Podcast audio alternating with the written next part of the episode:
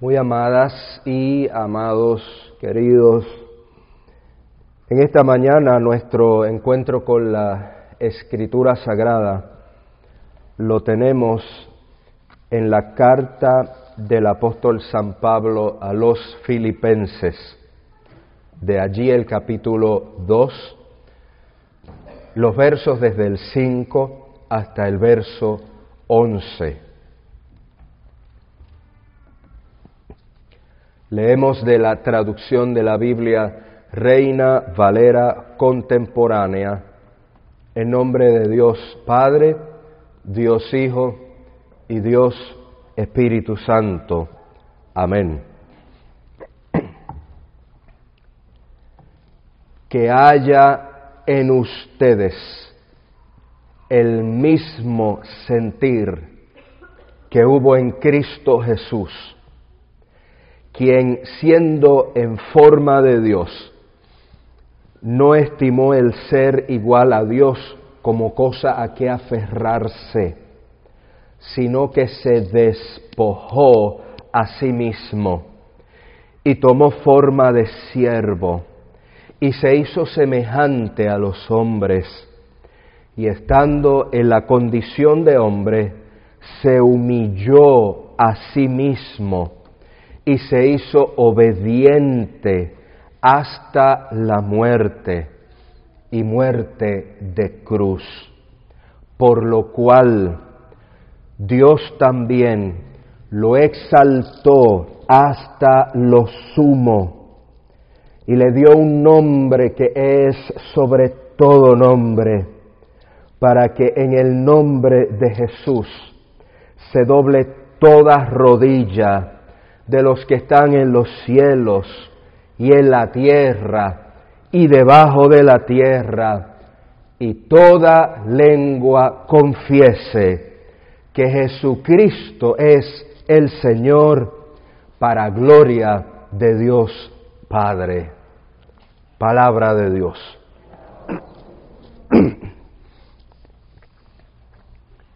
Hoy la iglesia cristiana celebra y recuerda un evento que ha sido reconocido por siglos como la entrada triunfal de Jesucristo en Jerusalén. El cuadro tradicional es ampliamente conocido. Jesús montado sobre un burro, o un pollino o un burrito, gente tendiendo sobre el suelo sus capas para que él pase, gente también batiendo ramas en señal de victoria y gente gritando con algarabía por la llegada de el hijo de David, a quien identificaron como el Mesías esperado por ellos. El cuadro que narran los evangelios es similar a la entrada de un rey que regresa victorioso de una batalla y su gente sale a recibirlo con canciones y con vítores. Ahora bien, lo que externamente ocurrió en ese evento. Los diferentes evangelios lo narran, cada uno con sus detalles particulares. Pero, ¿qué, ¿qué, estaría ocurriendo en el interior de Jesús? ¿Qué estaría pasando por su mente en ese momento? ¿Qué estaría pensando el Señor al saber que la gente que con tanto entusiasmo lo estaba aclamando sería la misma gente que días después gritaría a pleno pulmón en su contra con esa misma intensidad?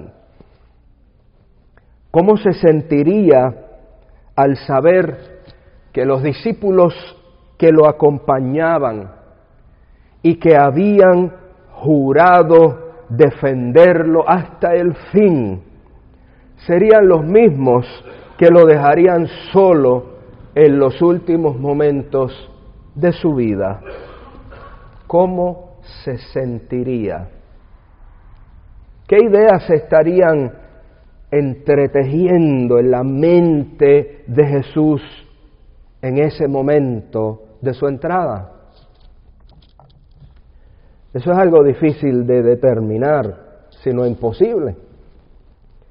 Pero aunque no podemos conocer los pensamientos específicos que se estaban anidando en su ser, sí podemos conocer cuál sería su sentir y su manera de, de, pensar en cuanto a la vocación y a la misión de su vida. Y es ahí donde entra en escena el pasaje de la carta del apóstol Pablo a los filipenses en el capítulo 2, versos 5 al 11. Según las investigaciones de la erudición bíblica, con toda probabilidad, esta porción de texto era un himno cristiano primitivo que el escritor, el autor de la carta estaba citando y estaba incorporándolo al texto de su carta. De modo que nos encontramos ante uno de los primeros ejemplos de la música sagrada en la iglesia primitiva, un himno, una canción que celebra la experiencia de Cristo y el triunfo de la vida sobre la muerte. Son muchas las veces que los creyentes nos topamos con este pasaje de la Escritura. Podríamos decir sin temor a equivocarnos que ese texto es un clásico en el pueblo cristiano. De hecho, mientras lo leía, algunas o algunos de ustedes lo estaban también repitiendo. Algunos lo sabemos hasta de memoria, ¿no? Porque se trata de una porción bíblica bien conocida, particularmente en esa declaración final, y toda lengua confiese que Jesucristo es el Señor para gloria de Dios Padre. Sin embargo, hay algo que llama tremendamente mi atención y eso es lo que quisiera enfocar en esta mañana, en esta oportunidad. El verso 5 comienza diciendo, haya en ustedes el mismo sentido que hubo en Cristo Jesús. Haya en ustedes el mismo sentir que hubo en Cristo Jesús. El himno, esta canción, comienza con un llamado, comienza con una invitación, comienza con una exhortación a tener ese mismo sentir o esa misma mente que hubo en Cristo Jesús. Ahora bien, ¿cuál es ese sentir? ¿Cuál es esa mentalidad que hubo en Cristo? Bueno, lo primero que podemos comentar sobre el sentir que hubo en Cristo Jesús es que era un sentir de renuncia personal, un sentir de renuncia personal. Y al reflexionar en esto, es inevitable recordar las palabras de Jesús que se registran en tres de los cuatro evangelios. Si alguno quiere venir en pos de mí, ¿Qué dice? Niéguese a sí mismo y tome su cruz y sígame. Niéguese a sí mismo y tome su cruz y sígame. El camino del Señor es un camino que requiere y que reclama renunciar a las aspiraciones y conveniencias del egoísmo personal para aprender a vivir dando paso y prioridad al prójimo divino Dios y al prójimo humano. Es romper con el estilo de vida que nos lleva a estar encerrados en una burbuja donde solo se piensa que yo soy lo primero y que yo soy lo más importante en el universo. Es un reto a reconocer que el mundo no gira alrededor nuestro. Es un llamado a dejar de mirar a nuestro interior ensimismado y a tener conciencia y sensibilidad y empatía con las preocupaciones y las necesidades de otras personas. Es una vocación que requiere romper con el molde del individualismo que tan hondo ha calado en nuestra cultura y en nuestra vivencia diaria es darle paso a una vida que realmente sea motivada por el amor verdadero en lugar del amor egocéntrico. Es cederle el paso a la dirección y la voluntad de Dios por encima de nuestras propias ideas y constructos. Lo decimos cada semana en la oración, que venga tu reino, que se haga tu voluntad.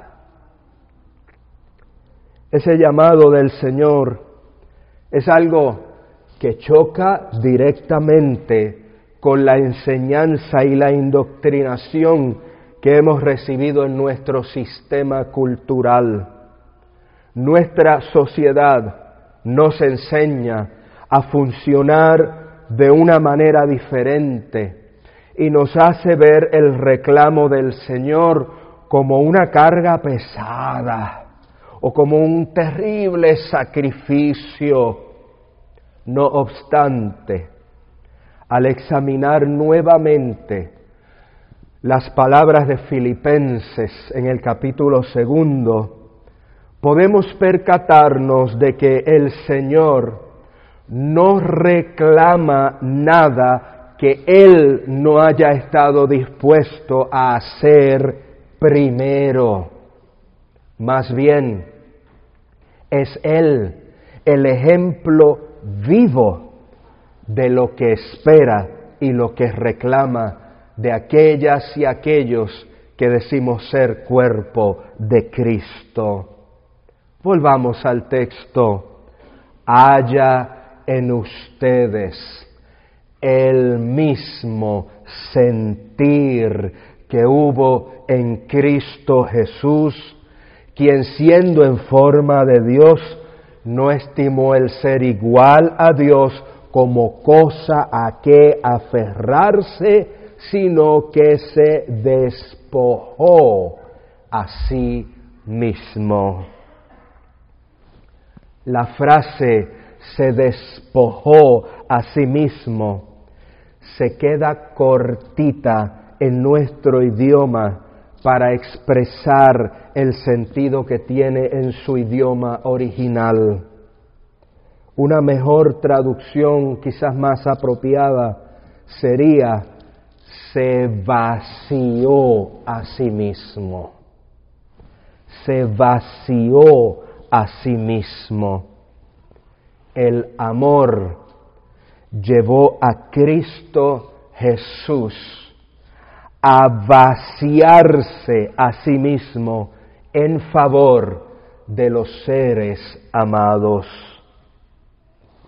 Y la pregunta es, ¿estaremos dispuestas y dispuestos a hacer lo mismo, a vaciarnos por amor al otro y a la otra? Bueno, dispuestas y dispuestos o no, es a eso que la Escritura Sagrada nos llama. Haya en ustedes el mismo sentir. Fíjese que no dice un sentir parecido, un sentir eh, más o menos por ahí. No, haya en ustedes el mismo sentir que hubo en Cristo Jesús. Lo segundo que podemos señalar sobre el sentir de Cristo Jesús es que se trata de un sentir de humildad y obediencia. Humildad y obediencia. Afirma el pasaje bíblico que Cristo Jesús, estando en la condición de hombre, se humilló a sí mismo y se hizo obediente hasta la muerte. Estando en condición humana, se humilló a sí mismo y se hizo obediente hasta la muerte, decía el verso octavo. ¿Hasta qué punto podrá llegar nuestro sentido de compromiso con la humildad y con la obediencia? Es una pregunta que surge del mismo texto al observarlo. ¿Hasta qué punto podremos llegar nosotras y nosotros en nuestro compromiso con imitar la humildad y obediencia de Jesús? Oiga, porque humildad es algo de lo que se habla mucho y se practica poco. Vivimos engañándonos con nuestros falsos sentidos de humildad. La persona verdaderamente humilde jamás dirá que es humilde. La persona arrogante y jactanciosa sí hablará de su alegada humildad. El término humildad aquí es definido como sumisión, como rendimiento. A la luz de esto, podemos afirmar que esta humildad va enlazada a la obediencia. En este contexto, la humildad consiste en reconocer a alguien como superior y como digno de ser obedecido. Y ese alguien, en este caso, es nuestro Padre Dios. Jesús, nos indica el pasaje, fue capaz de ser obediente hasta lo último. Eso es compromiso. Eso es entrega. Eso es dedicación. Jesús fue capaz de no anteponer absolutamente nada a la vocación de Dios para su vida. Jesús no buscó excusas para evitar hacer el bien que había que hacer. Jesús no buscó razones para evitar obedecer a su llamado y hacer componendas con la comodidad y la autosatisfacción. Jesús sabía que lo primero es lo primero. Jesús tenía un compromiso serio con los valores del amor, de la justicia y de la paz genuina, aunque ese compromiso lo colocara en problemas con los poderes y con los intereses de los reinos de este mundo, caracterizados por la arrogancia, la violencia, la tiranía y la opresión hacia la gente vulnerable. Jesús se mantuvo firme en la meta de abrir para todas y para todos la entrada a la vivencia del reino de Dios, concediéndonos esperanza de vida en el presente y hasta la eternidad. Por tal razón,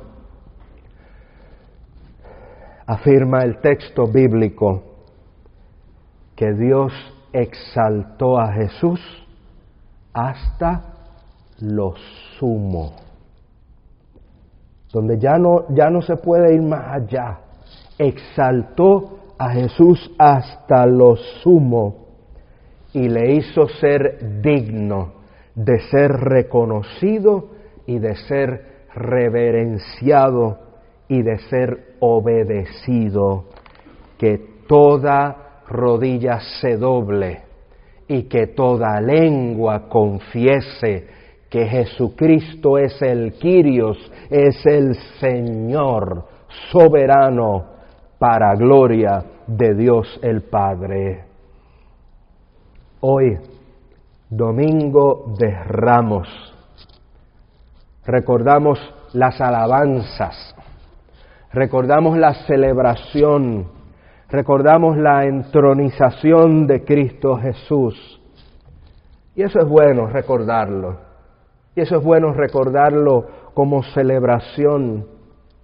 Pero debemos tener cuidado de no terminar como aquel pueblo que en el pasado le recibió con vítores de rey, que con la boca lo bendecían y lo alababan, pero a la hora de la verdad le dieron la espalda a su proyecto transformador.